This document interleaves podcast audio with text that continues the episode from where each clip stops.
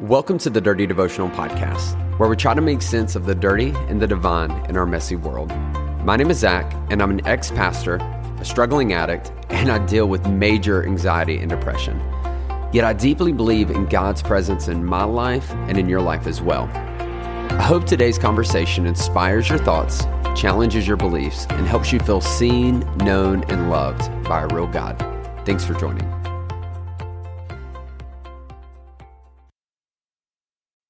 What's up, my dirty devotional family? Hope you guys are doing awesome. Zach here, and welcome to the Dirty Devotional Podcast. Hey, give a shout out to all of those um, who are listening. I love you. Um, I hope today you feel seen, known, and loved by a real God. And listen, for those that are joining for the first time, I can't tell you how much of an honor it is to have you take time to listen to this podcast. And I hope you enjoy it. I really do. I hope it's helpful for you. I hope it gets you thinking, it inspires you, and I would love to hear your feedback. And so leave a review um, on iTunes. You can send me a message on Instagram or Facebook. I would love to connect with you. I say this all the time, and I mean it. I want to be, um, I just don't want to be a voice you listen to. I want to be a person you know. And so reach out, tell me your story, tell me how you found the podcast. I would love to connect with you. But today, we are going to dive into some content uh, for today's devotional that I'm believing will be super helpful um, for every single person listening to this. Um, this is something I've had to learn to do over the past year. Um, it's something I've learned my whole life, but specifically over the past year in my life. And it has been um, helped me move forward from difficult circumstances, specifically uh, when I've been hurt directly by people.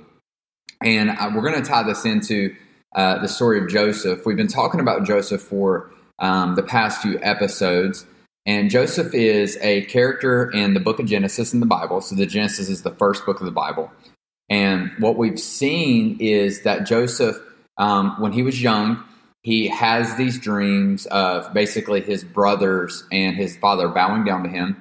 He tells his brothers and his dad this. His brothers respond um, by taking him out and plotting, plotting to throw him into a hole to kill him uh, but change their mind and decide to sell him into slavery so that they can get a profit off of him. I know, isn't that great family? Y'all, y'all think your family's dysfunctional?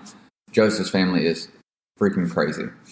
Um, and so they do that. Joseph gets put into slavery, and through these crazy circumstances, um, years later, Joseph finds himself second in command of Egypt and is basically uh, leading the country through uh, this time of famine. It's, it's a remarkable story. If you haven't listened to the past few episodes, do that. Um, but what ends up happening is Joseph's family is now in the middle of this famine. They're running out of food, and the only way to get food is to go back to Egypt and to uh, basically go get food from there.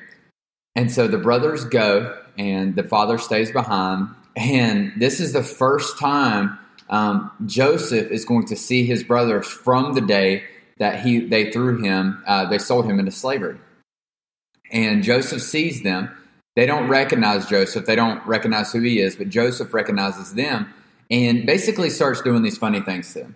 Uh, he starts, uh, he puts them in jail. He makes it look like they stole stuff. Y'all, all these things that I love. Like you talk about some vengeance. I love it. Joseph has a bit of vengeance here um, sends them back to Egypt with food and silver. Uh, they end up having to come back to get more food, but they're scared to come back uh, because they think Joseph's going to kill them, but they don't know it's Joseph. So it's it's a lot of stuff's happening. All right, and so if you want to read it, go read it. If you want to know more, it's Genesis around forty to forty-five, and the brothers end up coming back, and Joseph reveals himself finally to the brothers.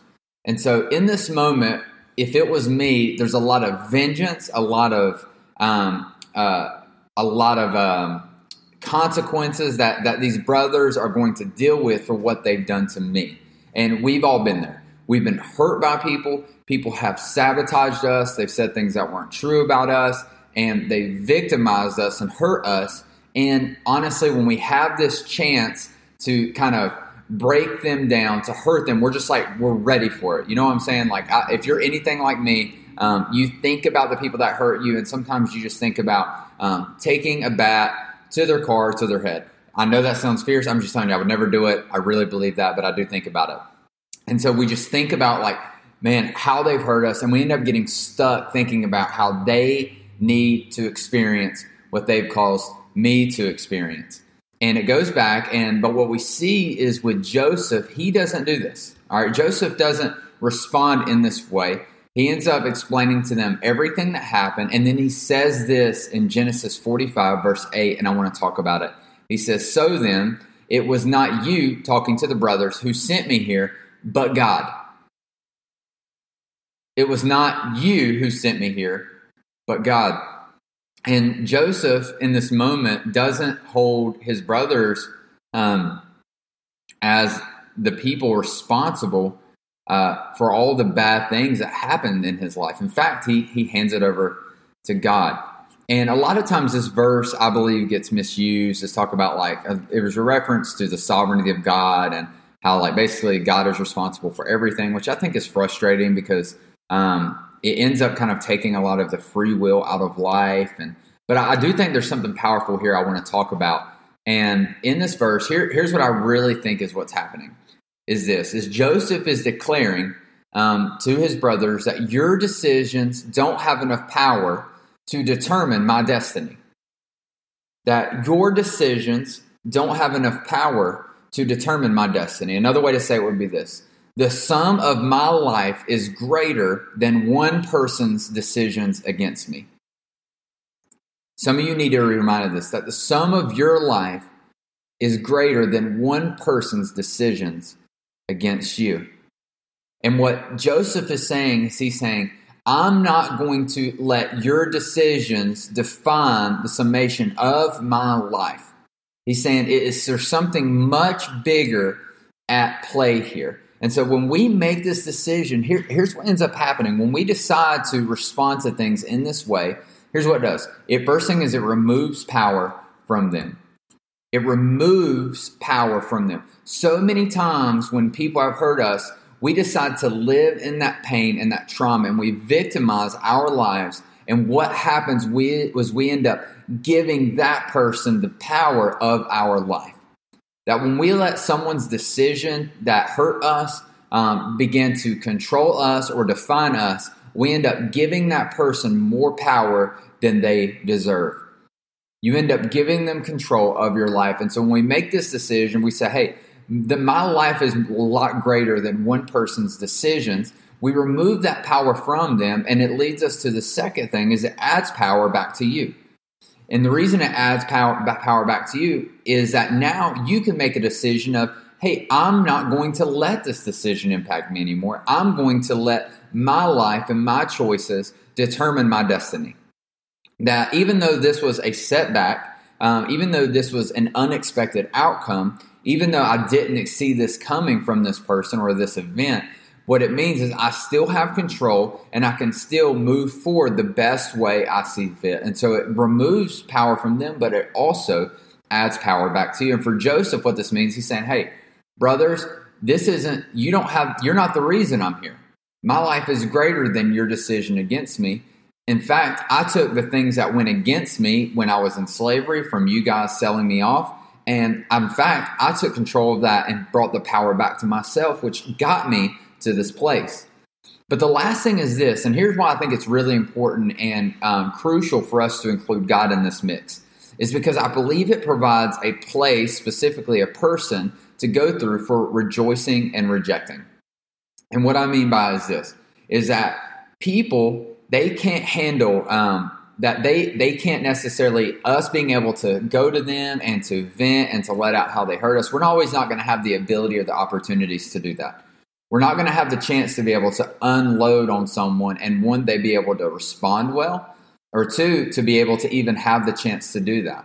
But when we turn to God and we make God the place of rejecting, the place of rejoicing, we know a couple of things. We know that one, that God can handle it, that God's a big boy, that He can handle our frustrations, our anger, our trauma, that we can bring all of things, those things to Him. And two, we know that um, that it is going to always be present and an, an option for us to be able to go to. And here's why this is, I believe this is crucial. So many times we hoard in and we play these narratives in our mind of, I would just say this or I would just do that to this person. But when Joseph is saying, hey, this isn't you, this is God, God becomes a cornerstone of him to be able to go to when he is down, when he's hurt, when he's happy, when he's rejoicing, when good things happen. It pro- provides a centerpiece for him to be able to visit to address the things that are happening in his life. But here's the thing too many of us are living in this victim mindset and victim mentality, and we're living with the trauma of someone else's decisions against us. Listen, the sum of my life is greater than one person's decisions against me. The sum of your life, listen, the sum of your life is greater than one person's decision against you. Remove that power from them. Don't give them control of your life. Take that power back and figure out how to make the best of whatever you have so that you can move on and experience the best that I believe God has for your life. And then go to God. Let Him be the place of venting, the place of, of uh, yelling, of cursing, of rejoicing, of celebrating, whatever it may be. Go to Him. He can handle it. He's available always. And when you do this, here's what happens you move from victim to victor. You no longer have to victimize your life. Instead, you can celebrate the victory of your life because you've taken control back of your life. In the same way, Joseph did this, you can do it based on whatever you are dealing with. Let me pray for you. God, thank you for today. Lord, we thank you that, um, Lord, that we have stories like this that we can connect to. Lord, we know what it feels like to be betrayed, to let down, to be let down, to be hurt. Um, but Lord, you you teach us that there's something bigger at play. Um, Lord, that one person's decisions does not get to define our destiny. Um, so, Lord, we remove power for them. We put that uh, power back on us, and Lord, we look to you. Um, Lord, we come to you in our gratefulness. We come to you in our hurt. We come to you in our celebrating, and we come to you in our trauma. Lord, believing that you can handle it, believing that you can help us. And Lord, we ask all of this in your name. Amen. Hey, thanks so much for joining me on today's devotional. If you want to get more connected, then be sure to follow me on Instagram at Z underscore chill. That's at Z underscore C H I L. Or you can connect with myself and other listeners through our private Facebook group. You can find this by searching Dirty Devotional Podcast, Dirty Family. Lastly, if you enjoy the podcast, please take time to rate it on iTunes or Spotify. This helps us reach more people and lets us know that my content is making a difference in your life. Most importantly, I hope today you felt seen, known, and loved by a real God. Be blessed.